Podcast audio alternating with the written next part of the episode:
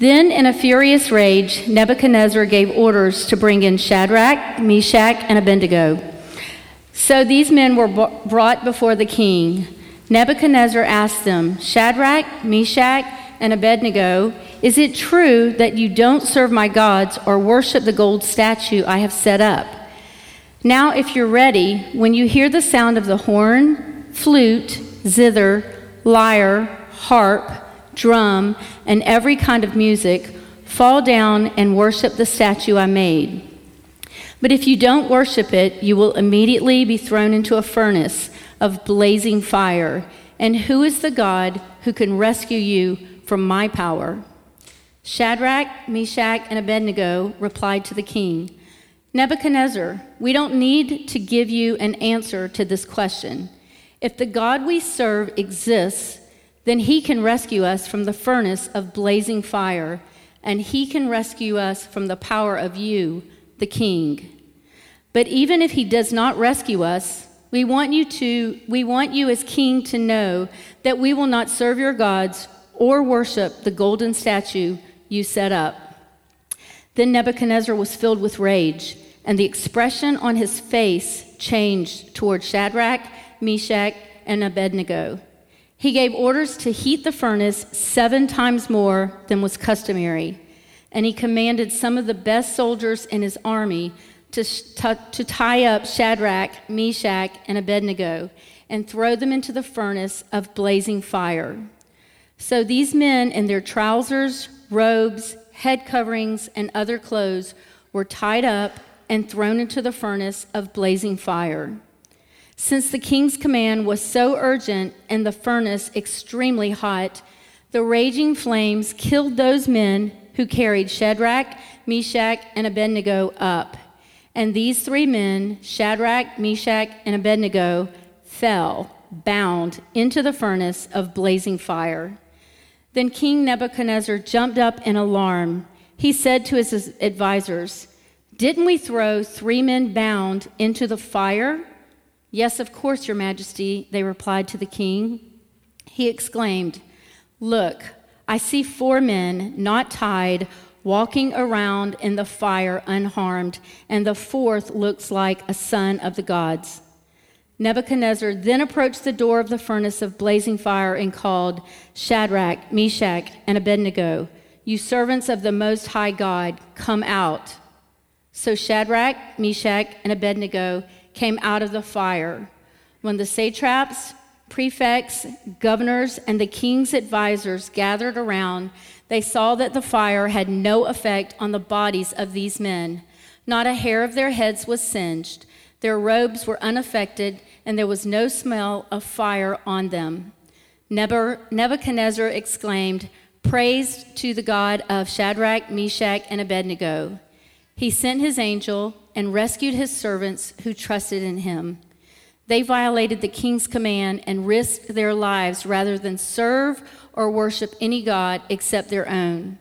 Therefore, I issue a decree that anyone of any people, nation, or language who says anything offensive against the God of Shadrach, Meshach, and Abednego will be torn limb from limb and his house made a garbage dump. For there is no other God who is able to deliver like this. Then the king rewarded Shadrach, Meshach, and Abednego in the province of Babylon. This is the word of the Lord. You may be seated. Peace be with you, Sojourn. It's great to see so many familiar faces here. I just want to start by saying if I haven't had the privilege of meeting you, I know there's a lot of new faces. Do me a favor, if you come up, just give me your name. Even if I have, it's been three years. So come up, say, hey, this is my name, but I got most of you. Um, so uh, I want to also say uh, that we're studying the book of Daniel right now. And so to give you a little context for those of you who are joining maybe for the first time today, uh, Daniel is a story or is a book of the Bible that takes place in the ancient kingdom of Babylon. And the main question in the book is how do you live a faithful life in Babylon? How do you live a faithful life to God in Babylon, in exile? Um, this ancient kingdom uh, was located around present day Iraq. and it was beautiful. It was one of the most amazing um, global empires that has ever existed. The Hanging Gardens of Babylon, one of the seven wonders of the ancient world. And this is kind of the splendor and the glory of this kingdom. But Babylon is not just a physical place 2,500 years ago. Babylon in the Bible is a spiritual metaphor as well. Because it all started with the Tower of Babel. If you're familiar with the story of the Bible, early, early on, one of the first stories, a dark story, is the Tower of Babel. And that word is exactly the same. There's no difference. Babylon, Babel, it's the same place. And so that memory, that haunting memory, continues throughout the Bible. And now Israel is exiled in Babylon. And in the future, it comes up again. And Rome is described as Babylon. And prophecies in Revelation describe the world, the current world, as Babylon. And so um, it's, a, it's a powerful metaphor, and it has something to speak to us today as well. How are you faithful in Babylon? One more way to get at that is to consider what would have been the bumper sticker in Babylon. What would have the bumper sticker of the day been? And actually, we get an answer to that in the book of Isaiah. Isaiah uh, chapter 47 says this two times, describing, indicting the attitude of Babylon. And this is it I am, and there is no one else. That's the spirit of Babylon. I am, and there is no one else. And I'm guessing in America, that's more and more the spirit of the age here as well. So let's dive into this story and let's just refresh the details. So, Nebuchadnezzar, the emperor, he is a, kind of a wild character, but he sets up a 90 foot golden statue, most likely of himself. Uh, 90 feet's pretty high. I was doing some Louisville research to see what's comparable. The best thing I could think was that the Big Four Bridge is about 50 feet above the water. So double that platform height, another, well, 40 more feet, and you got a statue that high made of pure gold.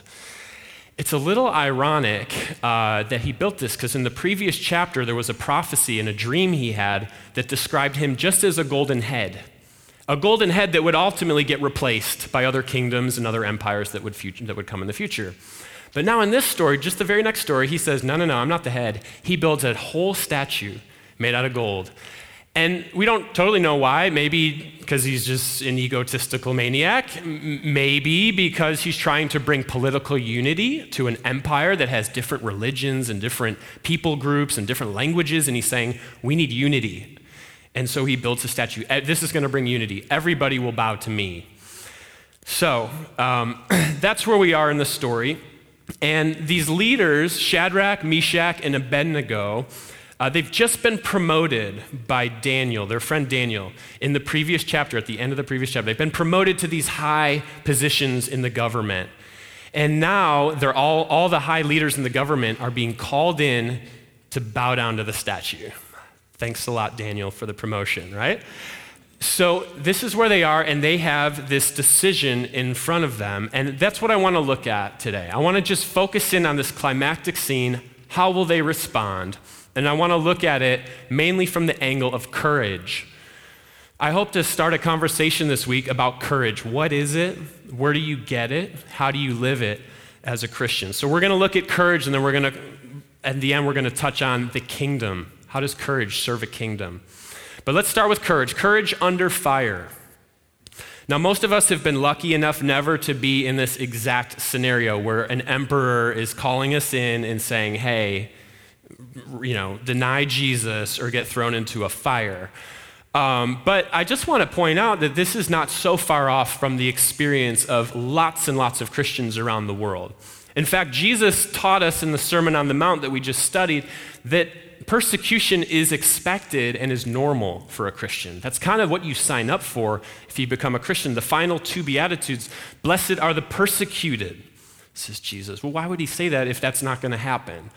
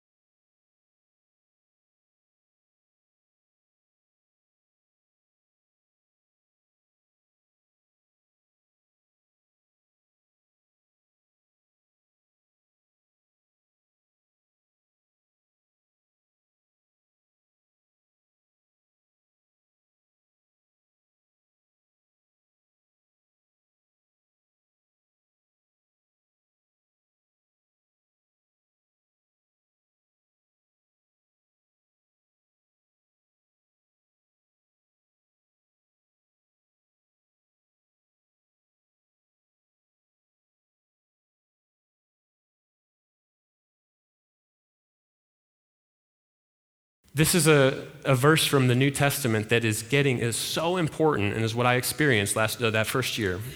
Let us watch out for one another to provoke love and good works, not neglecting to gather together as some are in the habit of doing, but encouraging each other, and all the more as you see the day approaching. I want to encourage you if you don't have that reality, maybe you had it in the past in college or something, you don't have it today. Seek that out. Seek that, find at least one or two guys so you can be in a triad like these guys, where you can share deeply, you can encourage other people, and you can borrow their courage when you most need it. Courage grows in community. Number three, now we get to more the in the text explicit stuff. Courage leaves the results to God. See, Babylon always presents you with a dilemma, and it's a false dilemma. Look at verse 6, verse 11, and verse 15 in the text. This is the same line. If you don't worship it, you will immediately be thrown into a furnace of blazing fire. See the dilemma? You either bow or you burn. You bow or you burn. There's two options. What are you going to do? Recently, we were doing some premarital counseling with a couple. Uh, in a foreign language and one of my teammates was like how are you going to do that with all the like cultural cues and the subtleties of language and like figuring out relational dynamics? I don't know but good news it's really easy. These guys are golden these guys are solid They're, yeah, i love the lord it's going to be so easy. Never say that. It was like a week later i got a phone call from from the lady and she was like hey can we meet tomorrow night? I was like why tomorrow night that's not our night. And she's like, no, we need to meet. I was like, okay. So I knew something was going down, and we got together and uh, heard their story. And basically, the guy had confessed infidelity six, that had taken place six months prior. And we worked through that, and we talked through that as best as we could and prayed together. But I asked the guy at one point, I said, why, why did you wait six months till right before your wedding to confess that? And he said, I was just so scared. He's like, uh, if I had two, either I told her the truth or I lose her. Uh, either, so I had to lie. It's either I lie or I lose her. Uh, that's all that was going to happen. And that's why I waited. But he found the courage to confess. And, and I just want to point out that that lie is going on in your heads and my head too. Whenever you have a virtue under pressure, you will face a false dilemma. The voice of the enemy, the, vo- the spirit of Babylon will slip in and say, You have two options, and they're both really bad, and, you're going and, and you have to choose. But courage leaves the results to God, right? The two options are, you know, either I've heard this all the time in sojourn in counseling situations at Sojourn. Either I scream and yell, or he's never going to change. Right? Either I have to leave my spouse or leave this person, or I'm going to be miserable and, and unhappy the rest of my life. Either I have to cheat and I have to fudge things, or I'm going to lose my job, or I'm going to, I'm going to, my career is over. It's always that. And, in, and Pastor Robert taught me a little technique. I don't know if he even remembers, but we, he would do this with his hands. He'd go, he'd go, You're saying this and this, but where's God in that? You'd bat the hands away. Where's, where's God in that? Because you're only seeing the two things that are they're both bad and you, flash the hand and look look at what happens with these guys in the story verse 16 but i know that we're in an interesting situation. We have a freedom here that a lot of christians don't. Um, and you know i would just say that it's not only the apostasy situations it's not only the intense persecution situations that require courage. And you know that. This is a quote that uh, i appreciated this week from cs lewis. He writes courage is not simply one of the virtues, but the form of every virtue at the testing point, which means at the point of highest reality. In other words, every virtue that Jesus is calling you to is going to require courage at some point when it comes under pressure. So you're called to forgive and reconcile, and that sounds great until you're hurt and you actually have to do that. And then you're tested, and the virtue's tested, and it requires courage. You're called to stand up for your Christian worldview, and that's so great when you go to Bible college, and it sounds so awesome. And then you go to get your job, and all your coworkers are mocking it, and you're like, oh man, what am I going to do? Courage. It sounds great to be courageous like Job under suffering until you start suffering for a long time and it doesn't go away, and you pray and you pray and it doesn't get better. And God's calling you to courage, the courage to endure. So, how do you do that? I want to look at five lessons, five principles from the climactic scene here to, and ask that question How do we find courage? The first two lessons are more implicit, they're from the background of the text or the context. Um, but let's start there. Number one, courage starts small. Courage starts small. There's a great French proverb that I've learned that I want to share with you here. It is qui vole un œuf vole un bœuf. And what that means is whoever steals an egg steals a cow. In other words, you steal something little, yeah, you're probably going to end up stealing something big. Because, and really the flip side is true as well, isn't it? You resist, you, have, you find the courage to not steal the egg, and you'll find the courage to not steal the cow later. And this idea that courage starts small and grows big, you say, well, where's that in the story? Well, remember chapter one. Where did these three guys start with the courage test? It wasn't in front of a blazing furnace, it was in front, they had just graduated the Harvard of Babylon. They had gone through the best training, and now they're invited to eat the best meat. This is the Babylonian steakhouse, maybe like a Brazilian steakhouse or something. They're invited to the table to eat the finest luxuries in Babylon and drink the wine with all the other rulers. And Daniel and his friends have to decide should we really do this or is this like crossing a line? And you can go back and listen to that sermon if you want, but basically, they decided to draw a line in the sand and say, no, we're not going to go all the way with this assimilation program. This is where we draw the line. And they ate vegetables instead of eating all that good stuff.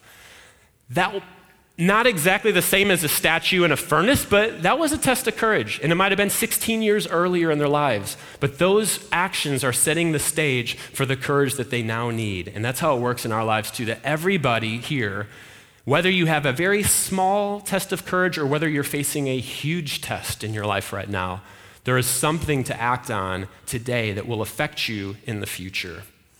That's number one courage starts small. Number two, courage grows in community. The book of Daniel is a case study of an accountability group, if you want to think about it like that. Four guys, they're together all the time, they go through college together, they, they get raised up in this culture together, and they got to figure out how to live.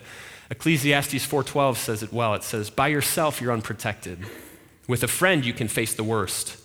Can you round up a third? A three-stranded rope isn't easily snapped." And here we have the picture of that three-stranded rope together facing the greatest t- tension this rope will ever face.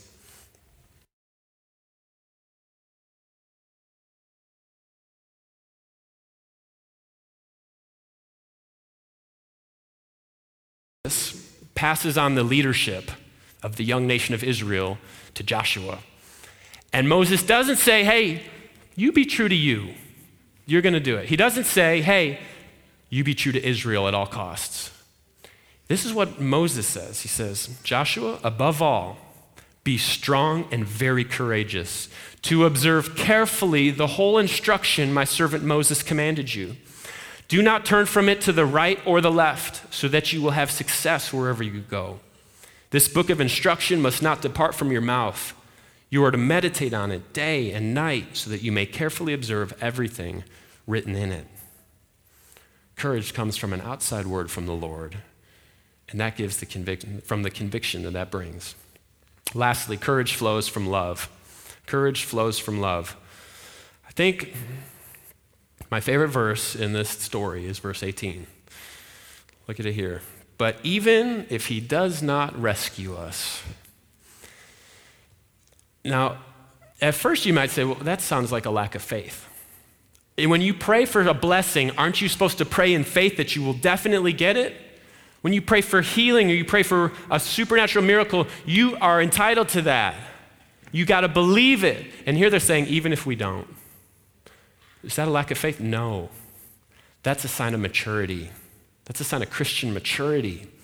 Because you're saying, I value God more above the stuff He could give me.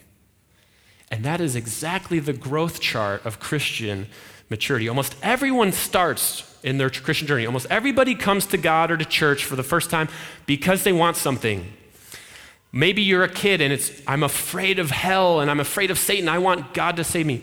That's awesome. Maybe you're an adult and you're like, I'm broke and I need money and I'm about to, I need God to come through for me here. And you turn to God and you want to get something. It's good to turn to God for things. It absolutely is. Amen. He's the Heavenly Father. Every good and perfect gift comes from Him. But if you stay there, you're incredibly vulnerable because the second that courage tests that, if that's all you wanted, you'll give it, you, will you'll give up God to, st- to stick with that. You see what I'm saying? If that's your main value, you'll ditch God to get that. And I've seen so many Christians value the gift, they get tested, and then they bail on God. And they bail on church because God never got me that job. God never healed this. God never took me out of that suffering. And so they leave. What did you want? What was the gospel to you? Was it that? Or, or wasn't it that Jesus died to make a way that you could get God? You could have a relationship with the Heavenly Father, have Him be your dad for all eternity. That, that is the mind blowing gift that we're after here. And when you have that, you can sing psalms of praise like Psalm 63. This is my favorite psalm, and this is the line that's so incredible the psalmist says, he's talking to God, he says, Because your love is better than life, my lips will glorify you. These three guys had that. God's love was better than their life. They could easily give that up. You'll be like A.B. Simpson, the hymn writer who wrote, Once it was the blessing, now it is the Lord. Once it was the feeling, now it is his word. Once his gift I wanted, now the giver own. Once I sought for healing, now himself alone. When that maturity starts growing in you, you'll have the courage to say, but even if God doesn't. I pray that for you. so, courage starts small, it grows in community, it leaves the results to God, it requires biblical conviction, it flows from love. And I want to end by talking about the fact that courage always serves something greater. Courage has to serve something greater. Whether that's the kingdom of yourself, whether that and the stuff around you, whether that's the kingdom of a nation state, courage exists to serve something greater. And Babylon was a really cool option. 90 foot golden statue. It was alluring. I mean, there's another ancient one of the world called the, the Colossus of Rhodes. It was the same exact height. And it's an ancient, it's one of the top seven things in the whole ancient world. This thing's the same thing, but made out of pure gold. I don't know why it didn't make the list. But it's so attractive. And the kingdom, the, the gardens of Babylon, I mean, that's a kingdom that would be incredibly enticing to just give yourself to. But in this story, we see there's a better kingdom here. There's a second kingdom going on in the background in this story that is so powerful. And every beautiful, enticing kingdom of earth, it's twisted. There's some stuff that's twisted about it. No matter how pretty it looks on the outside, it's twisted on the inside. And in this story, what you see is a twisted kingdom, and it gives you a longing and it paves the way for the better kingdom that's coming with Jesus. So, check, just think of a couple quick things. Nebuchadnezzar makes a golden image of himself, but at the end of the day, it's just a statue.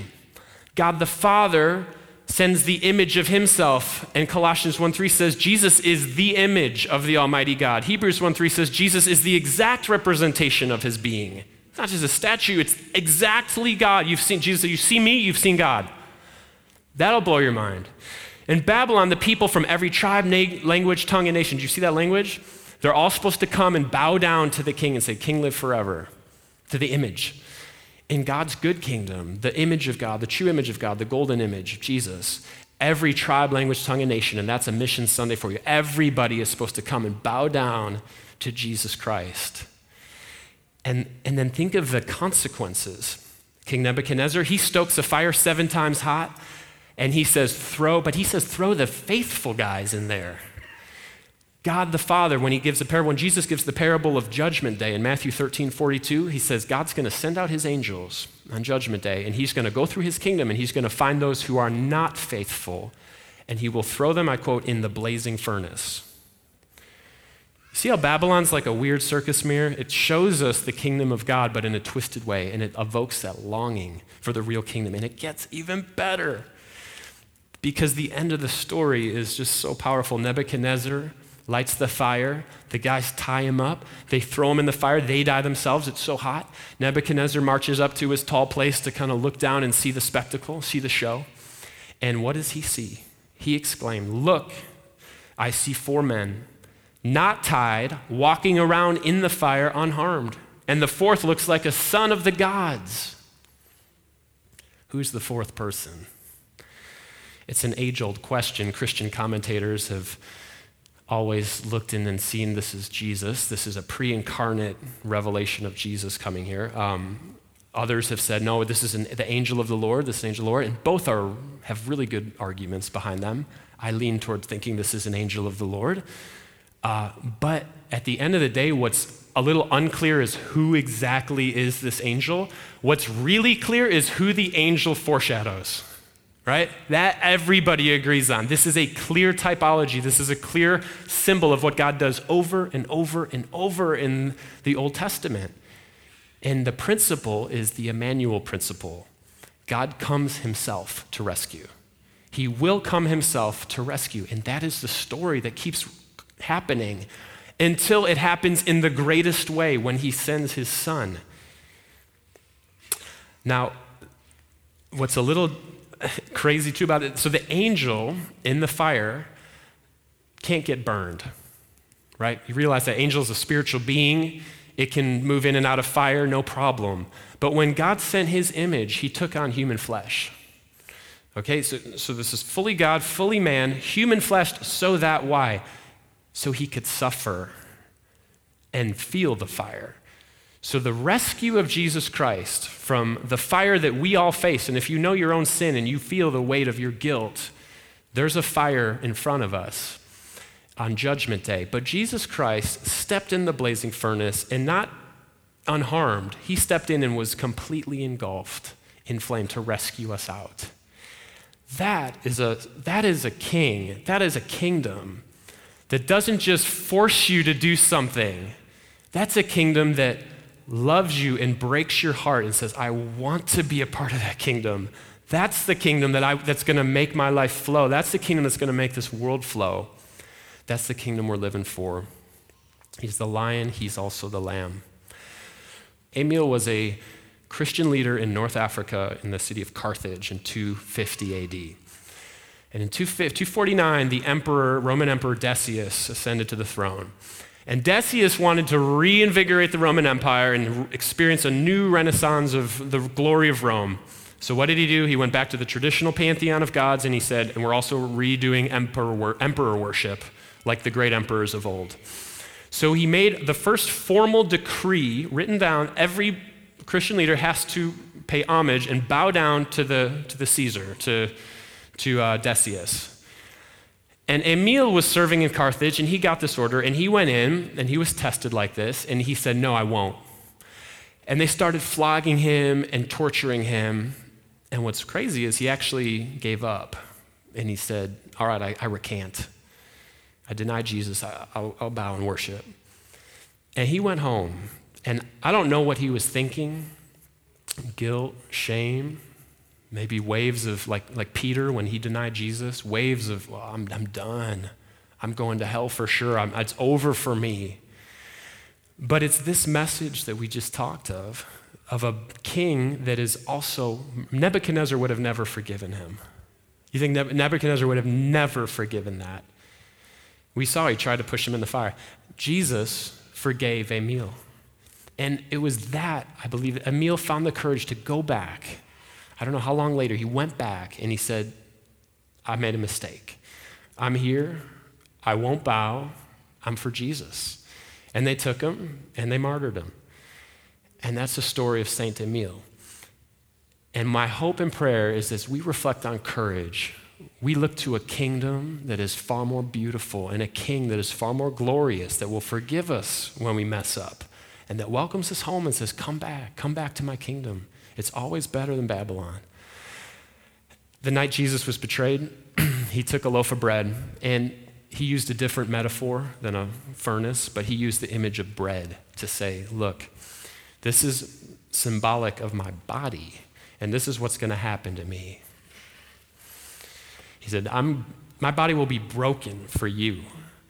And then he took the cup of wine and he said, This cup this cup represents a new covenant, a new relationship I'm creating between God and humanity. It's sealed by blood. Every covenant is sealed by blood. So he says, But this blood is my blood, and I'm sealing a new covenant with you.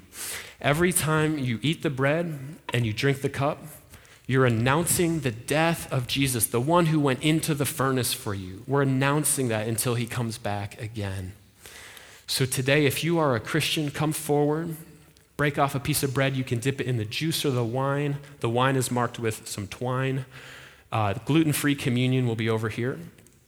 If you're a Christian, though, who is hiding or holding on to something big, some unresolved bitterness, something, and you feel like, I'm not ready to do this, I encourage you be courageous, don't be fake.